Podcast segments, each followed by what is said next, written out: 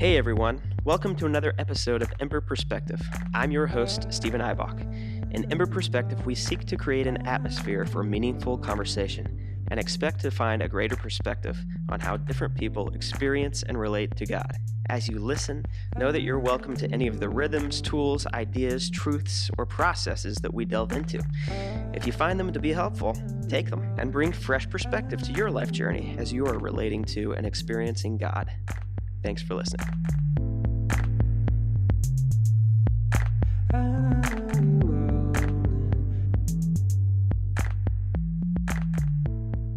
So you had had how many years kind of in what what you said was the uh, kind of the trifecta of systems? Mm-hmm. How how many how many years was that kind of? Of what? Of being like within the trifecta of the system? Yeah. I mean, I, uh, I I haven't really done too much in the world of government. I mean, I did your your usual American concept of voting for democracy or whatever. You know, every few years, but mostly in the business world, and the religion world. Probably all the way, even some of the time here in Oklahoma City. Um, but yeah, I mean the tr- the trying to unpack the the system would be kind of hard, but sort of like how it's in the Matrix uh, when he's trying to s- describe the system. He's like, you know, like when you pay your taxes or when you go to church or you go to work, something like that. It's like that's to me the system or the machine. Mm-hmm. I mean, I just love that part of the movie. Yeah. that's a good one. So you had um, that powerful week, Mm-hmm.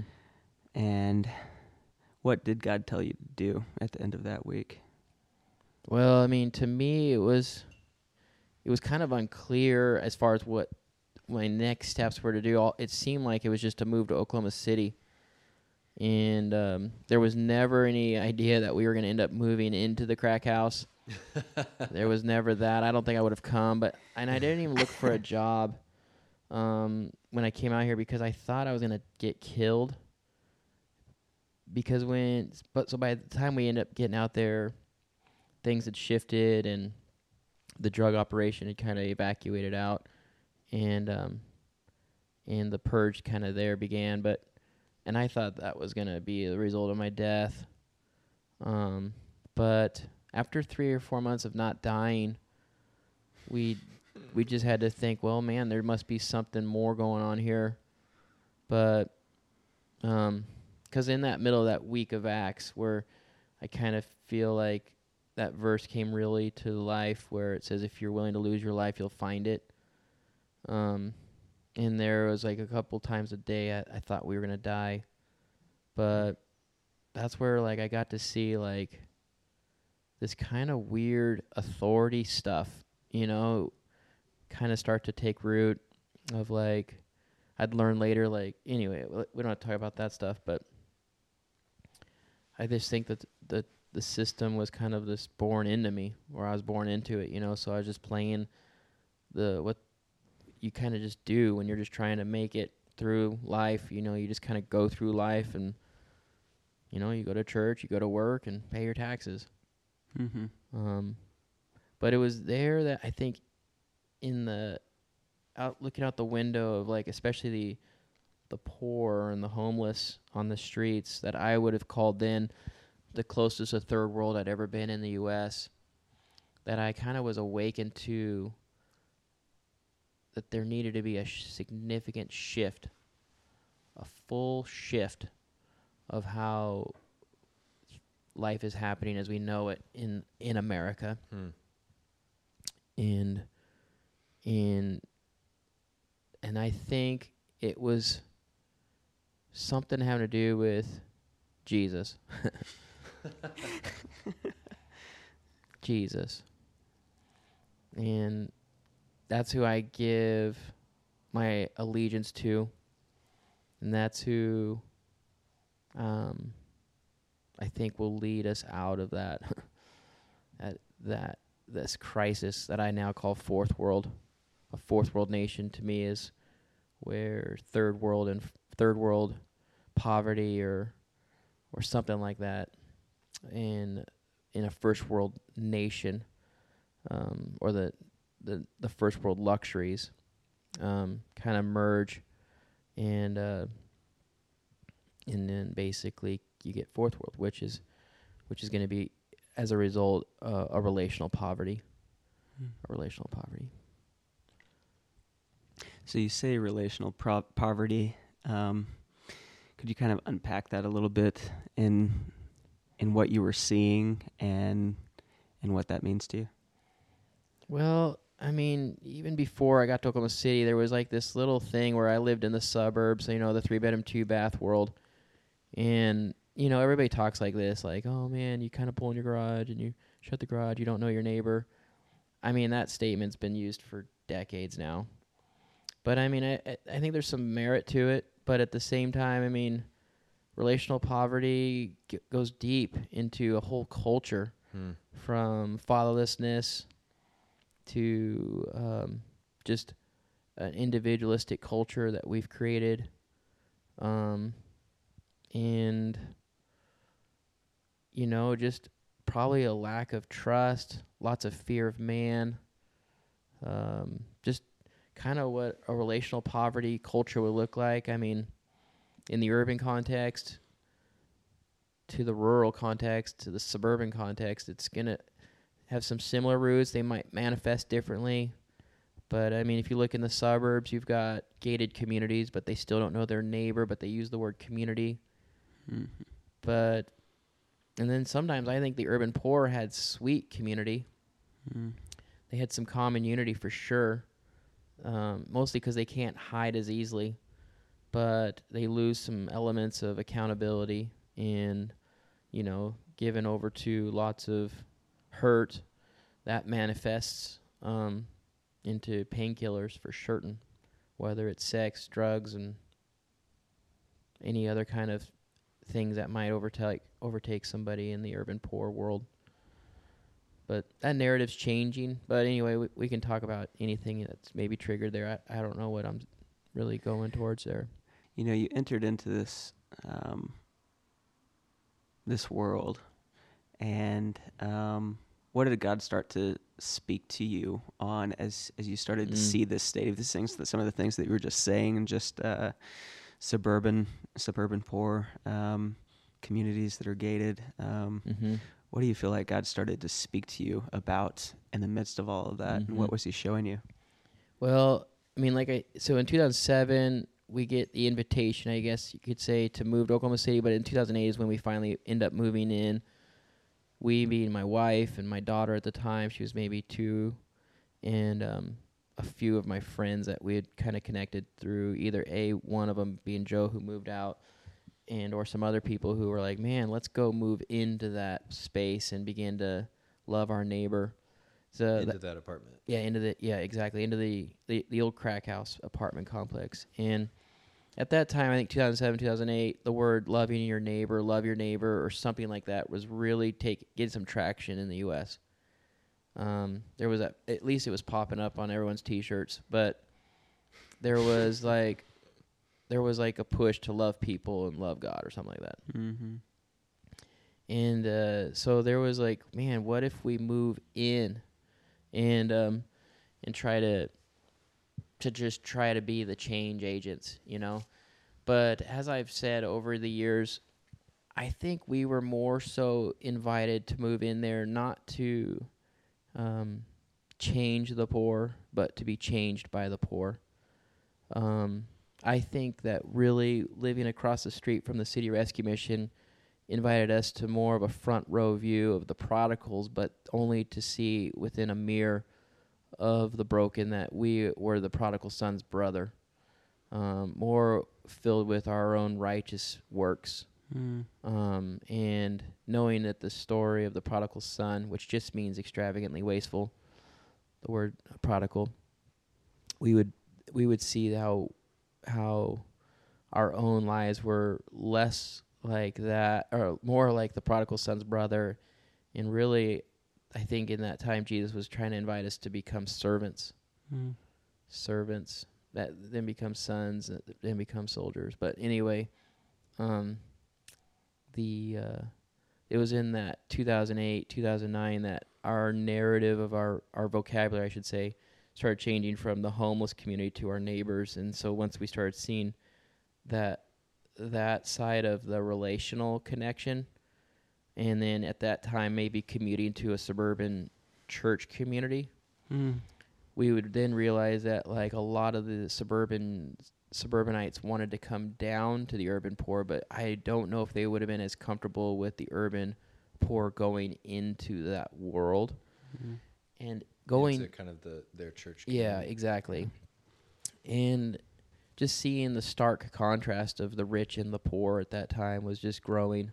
Mm. and and then seeing that a lot of times in the suburbs it was more about resources leading things instead of relationship. And so all that started to manifest into our our values of the relational poverty that is overwhelmed America, the prodigal nation being extravagantly wasteful. And I mean, Mhm. I could show you each year at the end of this thing called Christmas that's coming up here, where most of the suburbanites are going to need to try to clear out their storage units um, because their 3,000 square foot home's not big enough to only find that they need to give away more Mm. so that they can consume more. But we can talk about that stuff later. But we're talking about a, an epidemic of consumer bent culture, um, even within God's people. I- I'm not even talking about the world. I'm talking about those who have been um, captured by the the patterns of the world Mhm. um, within God's people. And uh, we all know Romans says not to do that, not to be conformed to the patterns of the world. But when you're trapped within the cares of the world, it's so deceitful to think that it couldn't be the way because it feels so so much of a blessing but it's sort of like that Haggai thing I think we have we have stuff but only to find that there's holes in the end of our purses Yeah. but anyway Hmm. I'd love for you to talk a little bit, press into that a little bit more, because earlier you had talked about Haggai, and it, it, it says, "You've built up your own houses and left my house in ruins," you know, and and then you said that, you know, the temple is the people, yeah. Um, and because you, you know, you had entered into this this world, um, I'd love for you to just press in a little bit more into that and then talk about um, what what you what you saw and and even you know what um, more than just even what you saw, what you feel like God started to show you to to do and take away or give, you know. Um, Mhm. And as you talked about, you know, you felt you were there to serve. Um, just wherever you want to go with that. Mm-hmm. I mean, here's how it kind of begins. I mean, it says in Haggai 3, or chapter 1, verse 3, Then the word of the Lord came to, by Haggai the prophet, saying, Is it time for you yourselves to dwell in your paneled houses, and this temple to lie in ruins? Now, therefore, consider your ways. And when I saw that, consider your ways, it just kind of was like, my ways versus the way, you know? I had to ponder my ways. And it says, You have sown much, but bring in little. You eat, but do not have enough. You drink, but are not filled with drink. You clothe yourselves, but no one is warm. And he who earns wages earns wages to put into a bag with holes. Therefore, thus consider the Lord. It says, Thus says the Lord of hosts, consider your ways. And then the next verse says, Go up to the mountain, bring wood, and build the temple and um and so yeah i just feel like people were front and center in the heart of god and that he was trying to shake and awake our life to consider a shift um a shift that i kind of say a lot but i don't know if it's translating well but like a full amending of our ways and doings Mm-hmm. which I if I was to try to break that down and say what that might mean in today's terms, it's just stop what we're doing and go another direction. And I always tell people just do the opposite of what the world's doing, and you're probably going to be moving closer to the way. So Mm. whatever they're they're doing, just stop it and do the opposite. Mm. But um, but, but yeah, w- that probably didn't answer your question. But yeah, yeah, yeah, yeah. Um, so like, in the midst of all that, so you guys moved in, right. and um, and what did what did you uh, begin to do? Yeah, I mean, we move into a really rough spot, but it, it, those 18 months prior to moving in, there was a lot of purging in our own hearts as we're scraping floors that that people were beat on or cleaning up places where people were stabbed and we cleaned out a, a, a building that had maybe seven or so just dumpster filled of just pornography and and we're cleaning out where prostitutes were raped and or just things that were really awful that I'd never even thought about um, in my comfortable bubble. But it was there that I was seeing kind of like this battle for dark and light. Um, and also, I think one of the th- phrases that I, I kept hearing about what we were supposed to be doing down there was this place of rest. And the way I kind of translate that now is like that we were to kind of go live in the urban context to enter into the rest and to detox from doing. Mm. And in that, though, we were doing a ton and, you know, kind of exhausting ourselves and trying to connect people to the urban poor, thinking again we were still the change agents. But what we realized when we were down there, and we were like cleaning up mattresses off the streets that chicks were being raped on, or finding trees that we were trimming that were being hidden places for people to practice lots of death um, or cleaning up crack alley where three or four hundred crack deals a day it seemed like were being done. But so we just spent a lot of times physically restoring the streets because we were being stirred up by Zechariah, um, yeah, Zechariah seven and eight, and also um, Isaiah fifty eight, which talks about restoring streets. So in our attempt to clean up the streets, one block at a time. Um, we would kind of begin to start seeing that we were picking up more food on the side of the road than we could pass out. And we start out with just like every other suburbanite might, you always think resources. And so we were thinking the same thing that every other Gentile would think of, which would be food and clothing. And so you pass that stuff out, but then as you're cleaning up the streets, you're also realizing you're throwing dozens, if not hundreds, if not yeah, I mean, I would say we've thrown away thousands and thousands of pairs of everything over the years, um, realizing that it wasn't that they were hungry and thirsty for resources, but righteousness, and that was only going to flow through relationship. And and so we would not have thought that we wouldn't be able to articulate that without getting to invite invited to move in there and watch out the window of how oppression in the urban poor worked and how oppression within the suburban rich worked and how that system continues just to to be just continuing on today. It's just a it's a wild phenomenon. Um, but yeah, getting a front row view of of that system and how it's broken and how the lawlessness continues to grow as a result, how the prisons continue to grow, and uh, while everybody eats their steak dinners. Mm. And ultimately, like for you, until you left what was comfortable to enter in and um, into something new, nothing nothing changed. You know, for you. Um, um, and I think what was really interesting, something you said that was really powerful to me is you didn't necessarily enter into there to do anything, Right.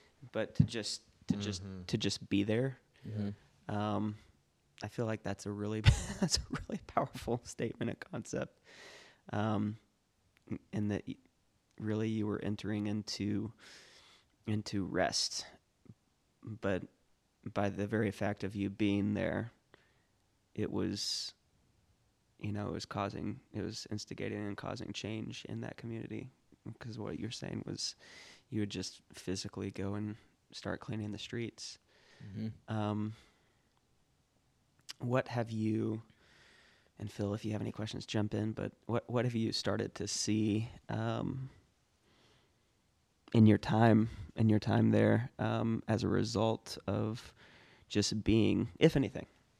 Yeah, yeah. I mean, I think really um, going stemming towards uh, over the last decade, trying to figure out what a discipleship culture would look like. Being still, or being known, or just being, or or even the the phrase that we use so often, the beatitudes in Matthew five through seven, this being uh, has really been part of our course of life, you know, this last decade of just learning to be instead of trying to prove a doing. But even the book of Acts, which is about a, a book of action that, that comes upon the church, it says in chapter 1, verse 1, uh, something along the lines of, O Theophilus, the account I give to you what Jesus began to both do and teach. So we always get told, like, when we're when we say the word being, it seems like we're not doing anything. Mm-hmm. But Jesus himself says he only learns, he's only doing or saying what he's seeing the Father doing. So it's as a result of learning to be still that then you can then listen and abide, that then takes you then to a place of learning to go do or obey the fruit of obedience, you know. But I think within learning to be, you then have created time and margin in one's life to just even learn to be still. But the current system that leads us all to exhaustion has us so busy that we don't have time to even learn to be. Mm-hmm. And so that's why doing is so easy. And as a result, it also kind of helps this pacifying problem called guilt. And, um, and so the guilt offering is basically double downing on doing. I call it kind of like Cain like sacrificing versus Abel like, but that may not translate to a lot of people. But Mhm. but I guess in those years it wasn't even so much about trying to transform neighborhoods.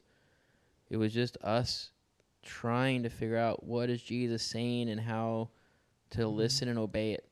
And I Mm-hmm. mean, I could not even tr- begin to say what I'm saying right now without a lot of his teaching us in lots of failing and also in doing life together as a community of people, um, which that may not even be really clear now because we haven't even talked about that part. But Mhm. over the course of moving in, others wanted to join in with us and start doing life together. Mhm. But in that, even that was, we all started off with different church brands that we were attached to and kind of commuted to at various places on Sunday. But that was the beginning. It had to start somewhere, right? And and so it was just part of our journey of trying to figure out how to shift from going to church to being the church Mm. through a culture of being disciples who are tenacious about seeking first his kingdom and righteous living. Mm. You know, just hearing your story, I see like a direct parallel with, you know, you think about Jesus. Um, he's up in heaven. He's got everything in the world with the Father in heaven, you know, and and he comes down and he became flesh and dwelt among us. Um, and like exactly what you have done is you've just you had one you know like you said one epic of life. And you entered into a whole new scenario and you just dwelt. Um, i think that's a powerful parallel that uh, that really speaks to me just listening to your story you know? And uh, Cool, man. you know, I don't know if, um, what would you say? You know, you've been on this journey for ten years here, but, um, you know, you, and I'm sure you've had thoughts and everything, but what, uh, what would you say, if anything, um, the Lord has started to reveal to you about um, a way forward um, for for all of us, you know, because I think I think culture is shifting in such a way that you know we we see the disparity. You've lived the disparity, you know, your personal journey, but um, you know, because of your experience, like I think it could be really helpful to to me and to others to hear from your perspective what um, what is a better way forward. Mm. I mean, it's so hard for me to give real tangibles because I live in the intangible, abstract world so often. And I don't know if it is even good for me to give too many tangibles because I really think that for a disciple or anyone really that's just hungry for a shift, uh, something different than the world, it's just going to come down to obedience. And I hate using the word radical obedience, but sometimes it seems like uh, there's a passive obedience maybe where you just kind of like, well, maybe. But I'm talking about a tenaciousness where you're like willing to to jump off a cruise line ship to get onto a leaky fishing boat to get to the other side and on the other side you start to see this stuff that we see in the New Testament where like the church is blowing up cities in a good way um, because of a couple m- major things where they began to to just love love love others. Um, I, I mean, it, how to take a city forward? I just think it starts within maybe even just the remnant of a few people who begin to get hungry for holiness and less hungry for the world and and then move their in a, move their lives in a way that is more around maybe simplicity accountability transparency vulnerability any other idity you could think of that would would really help free one up i think the kingdom's going to be about f- freedom. Um, I think it's going to flow through relationship, and so move towards relationships that are that are that are so committed to whatever the Bible says. You just kind of go after that, and let the Word become a lamp to your feet and a light to your path. And He will lead you from the world to the way. I think people would just have to be willing to go through a wilderness stage. I think everyone's going to have to go through one. It's there in the wilderness stage that Jesus is offered on the third temptation, the kingdoms of the world. And it's after that temptation that he then is able to share the good news of the the kingdom of God instead of the kingdoms of the world. And um, the kingdom of God, according to Romans, says it is peace, joy, and righteousness in the Holy Spirit. And so just get tenacious about that. Um, I I do think it takes living life together because the idea of isolation is going to destroy anyone.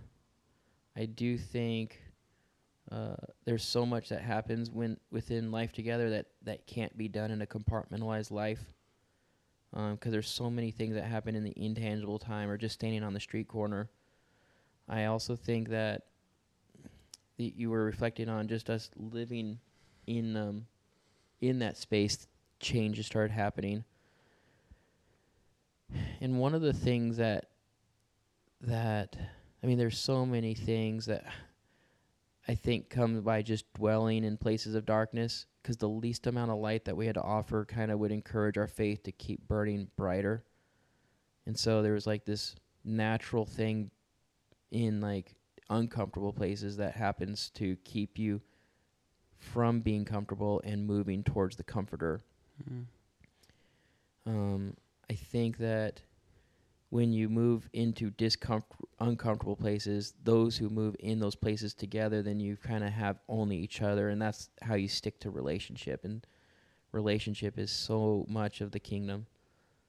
Um, so again, seeking first the kingdom, I think does sometimes require for some people to do some radical things that might look like sell everything and just kind of move in.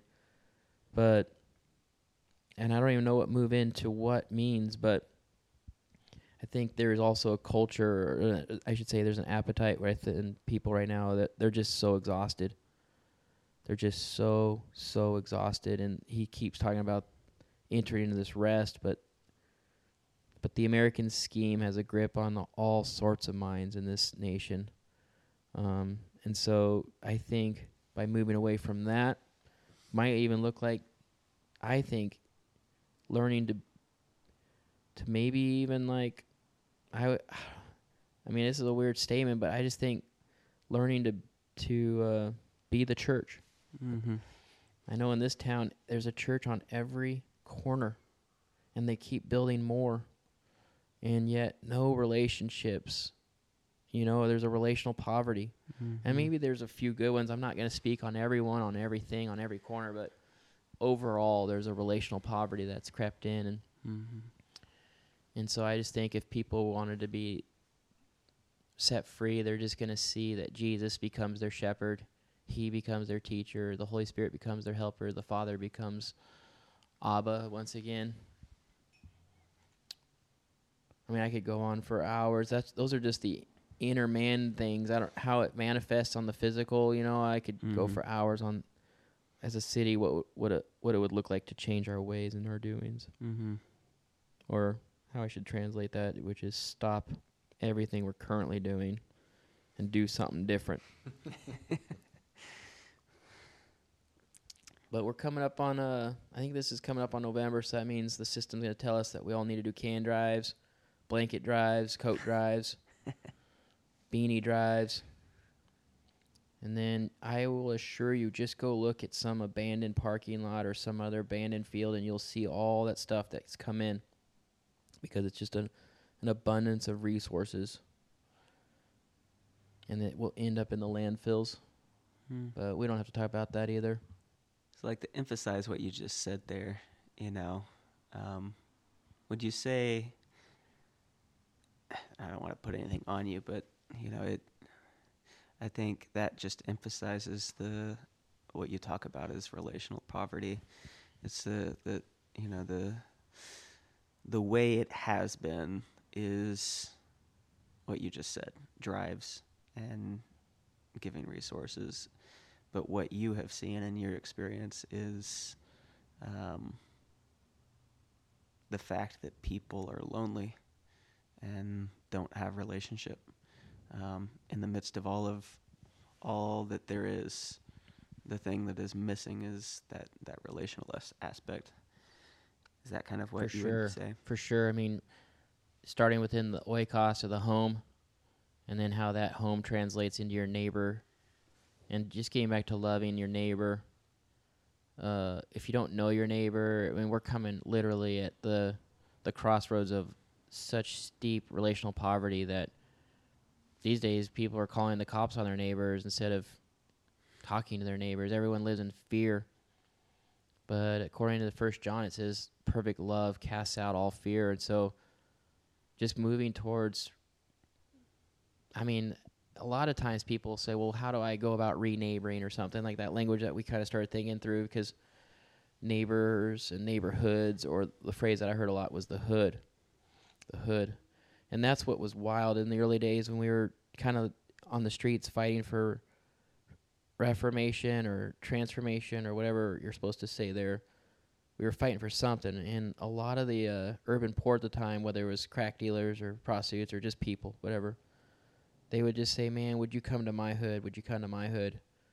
And uh, that's when we were like, "Well, man, what if in a discipleship culture there was a, it was more about a sending out, a sending out of twos and threes who would just go plant their life in the next neighborhood and then just go love the hell out of that neighborhood and bring heaven to it." But I wouldn't even be able to artic- articulate that in 11 or 12 years ago because my vision at that time or my programming was always to try to get people to heaven. And that's kind of what I think religion stems into. Is always trying to get to heaven, but I think relationship is trying to figure out how to reconcile everyone back to the Father. Mhm. And so that's what I when I said earlier I think they called it youth ministry or children's ministry. I think there's only one or so ministries mentioned in the New Testament. It's the ministry of reconciliation. And that's really what is the the all clarion call for God's people is to go about doing is uh the ministry of reconciliation. And I think it it was embodied through Christ when anytime he interacted with people, he was always reconciling things people, place, and possessions along his path. Whether it's go home and get right or do this or do that, all all bending towards like even within the urban poor at that time, he was like, pick up your mat and go home. He's always sending everyone back home, and our culture builds homeless shelters. And so it's just the opposite. And we put our Christian flags out front, but really, I think the, I think we've abandoned the polis with our concepts of this system, and it's kind of stemming from philanthropy, which I could talk about for two hours, which I'm not a big fan of. Mostly because it's going to be focused on resources, and it's always going to be translated some by some metric of how many and how much. Mm-hmm. How many people and how much. That is resources. So philanthropy versus agape, which is which is a nice way of saying love in a way that is so radically different. It's why in 1 Corinthians 13 it says you can feed the poor, but if you do not have love, it profits nothing. Mm-hmm. So there's this bent towards justice, but if you don't have love, it's going to be oppressive. Mm-hmm. If you have love without justice, it probably bends towards lust. Tim, could you give just kind of a, a snapshot of what does life look like for you now? And um, just kind of give us a, a picture of your neighborhood, your community, what that kind of what that has shaped into now. Yeah, I think I'll try my best in a snapshot. It's Yeah, hard. Yeah, totally. But I, I would say within a discipleship culture, there's going to be a multiplication. Um, wherever there's life, you're always going to see multiplication happening. And that was something that I think was deposited in us. So there was always this idea of sending out. And then, so from the crack house era, we started seeing a neighborhood south of us that was kind of hostile, and everyone would warn us not to go in that neighborhood, which to us meant that was the neighborhood to go into. And and and that was just a few blocks south and so we would just kind of inch our way cleaning up along our path or trying to bring order and always just trying to clean the streets or we called it mowing blowing and edging. So it would look more like servants rather than providers. And in that we would get real radical favor with people who would want us to move in and that's what we would might call persons of peace. Out of luke 10 where the persons of peace invite you into that home and you get to stay there a while. And so, and it even says there in Luke 10 not to take extra money sacks or sandals or coat drives or beanie drives, but to just go heal the sick and cast out the demons and proclaim the gospel of the kingdom. It was maybe our first night there in the first house that we're starting to move assets into. And this guy knocks on the door. He walks in, and we thought maybe at this point he was going to spray us down with bullets because we were in there praying. There's maybe six or seven of us. And we didn't even know how to pray very well, but we're in there trying our best. And and uh, three or four hours later, this guy is kind of on his face weeping. And the next morning, this guy knocks on the door and he goes, he goes, I just want to say thank you for pushing the demons out of this neighborhood. And we were like, what do Hmm. you mean? But in that sense, I think we kind of got, got a, a glimpse of like how the a lot of times the poor are really close to the kingdom. They get a real strong sense of spiritual things, Mm. and we had a lot to learn from them. And and so we think that maybe even part of casting out the demons of our city is just by being light in the midst of something and then just going in there and the light will shine in the midst of the darkness and and so from there just little opportunities would start to open up. So dwelling next to that house we ended up getting a chance to kind of take over the uh, we called it the torture chamber at that time because that's where a lot of the girls were being tortured to stay in that street to prostitute themselves. And uh, we'd see all sorts of people come and go and buy people. But how then what happened for us the girls would start to come up to us after about two years of just like we're just cleaning streets and they would say could you get me out of here and Hmm. so we would and And then once the girls were out, the s- the pimps would have to leave, and then so once the pimps had to leave, the houses became available. And the what I would have called then was the slumlords, who were just kind of using the the system to benefit their own pockets at the expense of the exploitation of the neighborhood. But that's just how rulers work. But they we would offer these really discounted rent rates and then offer to paint the houses and f- kind of fix them up so we could kind of live in them. Hmm. And since the pimps and the the prostitutes were gone, no one else wanted to rent the houses. And so they would have to give in and so we were able to then kind of move to even a deeper level of simplicity within a neighborhood so that we would then begin to see what Jesus would or the the book of Acts would start to look like where it says the church went house to house having all things in common so that none have need. And so over the last couple of years we've been just practicing shareonomics so that none would have need and just kind of get a just get to practice out what it would look like just to be the church of a neighborhood without any local brand attachment Mm-hmm. and then just kind of be the church as we're trying to figure out how to be obedient disciples who love one another and then love our neighbor and then from there love our enemies and letting love be the weapon of choice that Jesus would use to put on display his name. And so for us, we're just into figuring out how to live life in neighborhoods mostly primarily just for our own sake of just life together, but then also we're seeing the fruit of neighborhoods. But I would say too, we're still lots to learn. We have still lots to learn on connecting with neighbors who are presently there. But uh, now we have about 10 or so homes occupied within a proximity of a couple blocks so we can just kind of walk around and watch out for each other and be in each other's lives. Then we're kind of zooming in on another neighborhood where maybe uh, we'll multiply into another space and uh, and try to learn a little bit more that maybe in a decade or two from now we can report back into what we've learned on reneighboring stage oh. 2.0.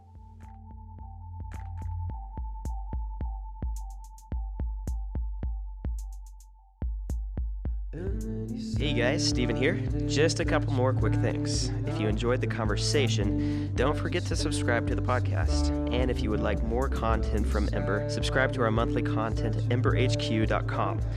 And as always, if you have any questions or thoughts for us, don't hesitate to email us at info at emberhq.com. Thanks so much for listening. a little closer.